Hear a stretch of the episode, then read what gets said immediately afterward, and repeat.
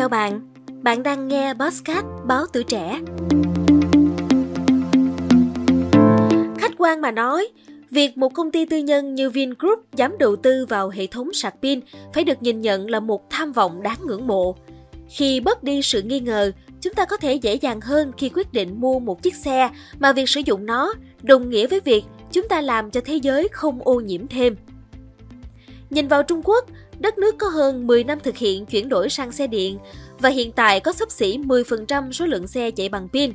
10% cũng là con số mà người Nhật mong muốn trong mục tiêu đến năm 2030. Con số ở Mỹ mới là 2%, còn số xe ô tô điện ở Việt Nam ước tính vào khoảng chưa tới 1.000, tức chỉ mới chiếm 0,025% tổng số xe hơi.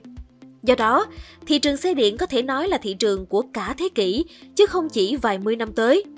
Với một thị trường thế kỷ như thế, chúng ta cũng cần phải có một tầm nhìn và nỗ lực tương ứng thì may ra thị trường và cơ hội đó mới có một phần ít nhiều thuộc về chúng ta để không rơi vào hoàn cảnh tụt hậu quá xa như đã rất nhiều lần các cuộc chuyển đổi công nghệ lớn diễn ra ở quy mô thế giới mà không có mặt Việt Nam.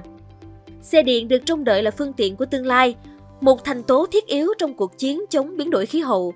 Tuy nhiên, để tầm nhìn nó thành hiện thực, những chiếc xe điện cần phải trở thành lựa chọn khả thi cho số đông.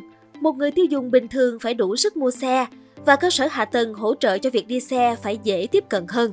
Những nước Âu Mỹ đều đã chuẩn bị rất tích cực cho một tương lai xe điện. Các nước châu Á thường là chậm chân hơn, nhưng cũng đã có nhiều động thái quan trọng. Chính phủ Malaysia chẳng hạn, trong dự toán ngân sách quốc gia 2022, cho biết pin EV nhập khẩu sẽ được miễn tất cả mọi thứ thuế. Giống như mọi thứ đồ dùng phổ thông, sự rẻ tiền cũng còn phải đi kèm với sự tiện dụng.